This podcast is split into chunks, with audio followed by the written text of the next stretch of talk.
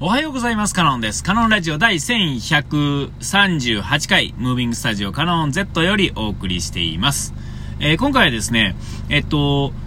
渋滞問題っていうんですかね、あ、渋滞問題じゃないな。えっと、まあ、日々ね、車乗って、そもそもこれはね、ムービングスタジオで撮ってるっていう、えーことはですね、常に車をの中で、まあ、収録しているわけですが、あ、車問題っていうのはね、いろんな話をしてきましたけれども、その中で今日はですね、えっと、ちょっとこう、夕方とかの時間帯に絡むとですね、えっと、こう、渋滞、ある程度渋滞するわけですね、流れつつも。で、まあ、あの、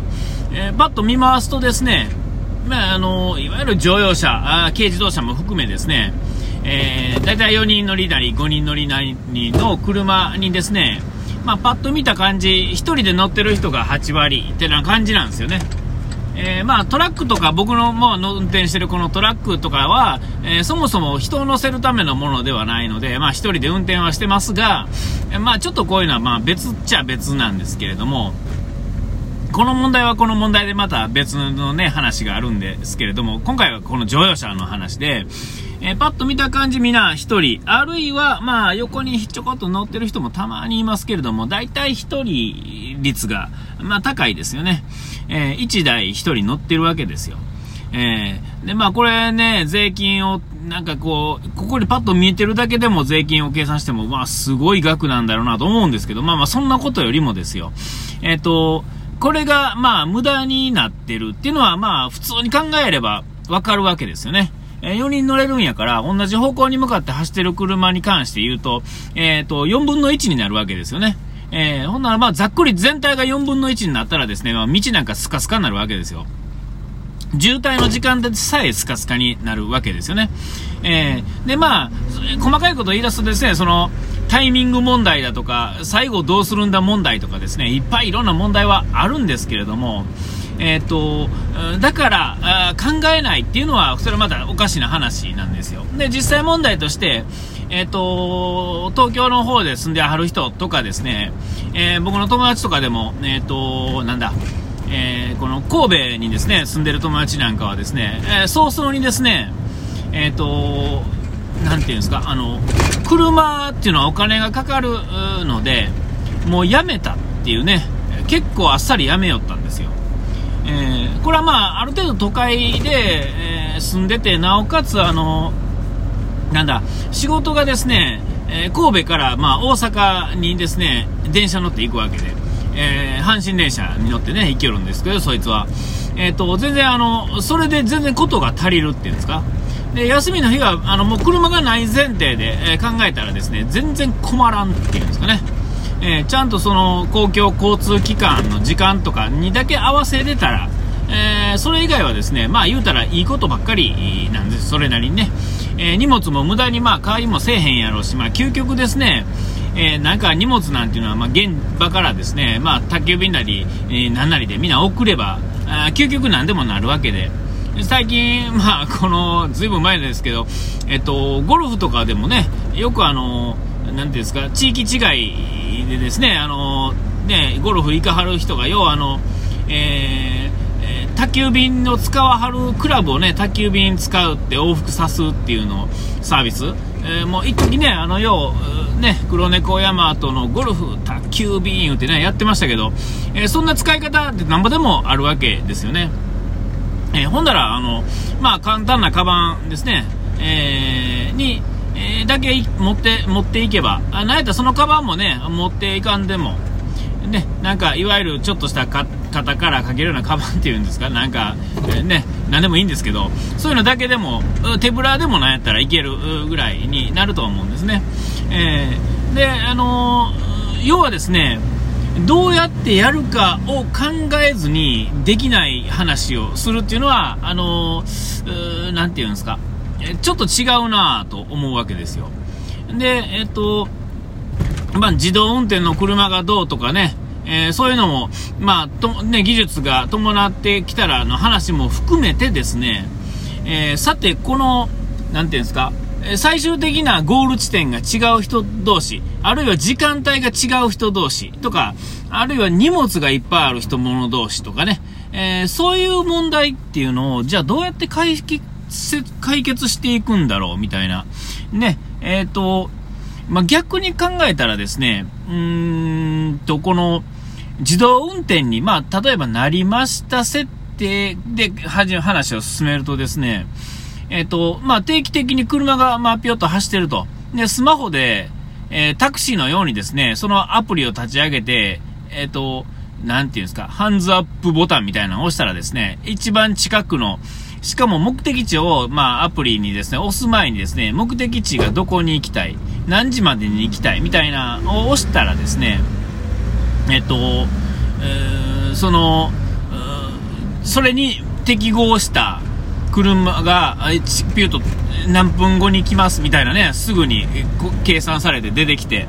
で、その場所、この辺で待ってくださいみたいな、ね、言われて待つってこと自体は、あ実はそんなに難しくないですよね。えー、全然難しくないと思うんですよ。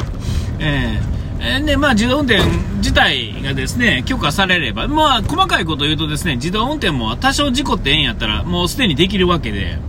えー、なら、まあ、アプリとなんとかでスマホがね、えー、あれば、あもうすでに、まあ、できてもおか、できてて、できる技術ではあるわけですよ。これ一つの考え方ですけれども、これはまあ、あの、なんていうんですか、普通の、今まであるものを普通に考えれば、こうなるよね、みたいなところもあったりとか、えー、もっとこう、ウルトラ C みたいな発想を考えればですね、もっとすごいことが思いつくかもしれないじゃないですか。えー、それは、えっ、と、考えもしひんかったらですね、思いもつかないわけですよ。で、もっと言うとですね、ウルトラ C もですね、まあ最初からね、発想できる天才がいるとかいうよりは、当たり前のことを出し尽くした後にですね、えー、その次に出てくる確率の方が高いですよね。ほんならまずですね、何でもない話からスタートしてですね、えー、っと、そこから、その中でですね、あれ、こう、まあ、あまあ、勘のいい人がいたらですね、まあ、パッと出る、その人から一つで出るやろうし、出し尽くした後にですね、みんながポロポロ話し出すブツブツの文句を足し算した時にできる、あ、それとそれ足したら、え、もしかしてこれできるんちゃう？みたいな。え、嘘？みたいな。っていう話になってですね、えー、次の、今までか一人じゃ思いつかへんかったことが、えー、一つ実を結ぶってこともあるやろうし、えー、もう最初からですね、もうなんやったら、小学生ぐらいのやつにですね、ポロッと言わしたらですね、もうびっくりするようなことを答えてくれたりする場合もあるじゃないですか。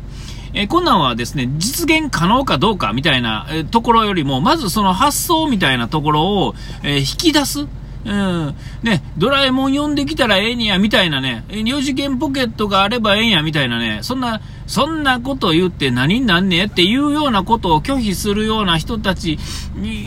もう差し置いて、そんな話からしたらいいじゃないですかね。例えば、空飛ぶ、空飛ぶ車みたいな、ね。でも実際問題も、現実的にあるんですよね、そういうの。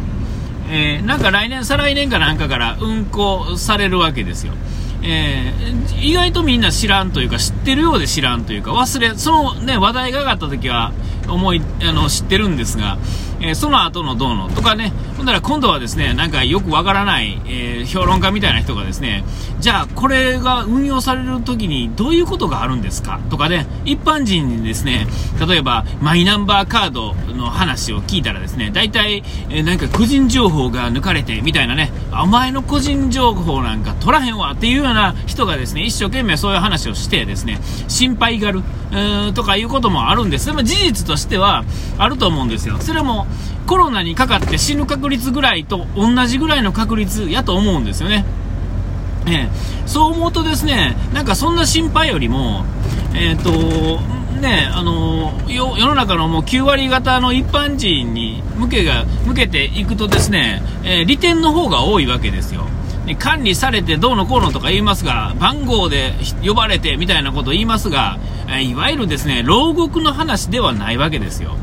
牢獄には人権がないみたいなね、あの、1355番みたいな、出てこいって、僕はなんとかっていう名前がありますみたいな、えー、そんなね、眠たい話をしてるんじゃなくてですね、これ、ここ自由に動けるところでの話ですよ。管理番号があったって別に僕全然ええと思うんですけども、ね、なんかこう、管理番号が悪いものの象徴みたいな、管理番号で呼ばれる人は、名前がなくなるんですよね。なんか、千と千尋みたいなもんですよ。ね。千尋は、お前は千だみたいなね、あそういうことの話ってなわけですよ。えー、だからそんなことって、なんかまあ、とりあえずなってみてから起こる問題はそれから解決しようよみたいなとこで、まあ、究極ええと思うんですよね。えーえー、管理番号がもうちょっと難しくなっていったら、機械がまあなんかすごくなっていったらですね、その管理番号が番号じゃなく名前で管理できるようになるかもしれないじゃないですか。ね、その、そっちの方が確率としては高いんじゃないですか？あの、えー、1000番は、あの、誰々です。うだから、あなた1000番の方が、その、なんていうんですか？なんか、エクセルで書くとき便利でしょ？みたいな話になると思うんですけども、えっ、ー、と、別にあの、なんていうんですか、うん、名前で識別できるんであれば、えー、それで全然いいじゃないですか。ね。でもそうなるでしょうし、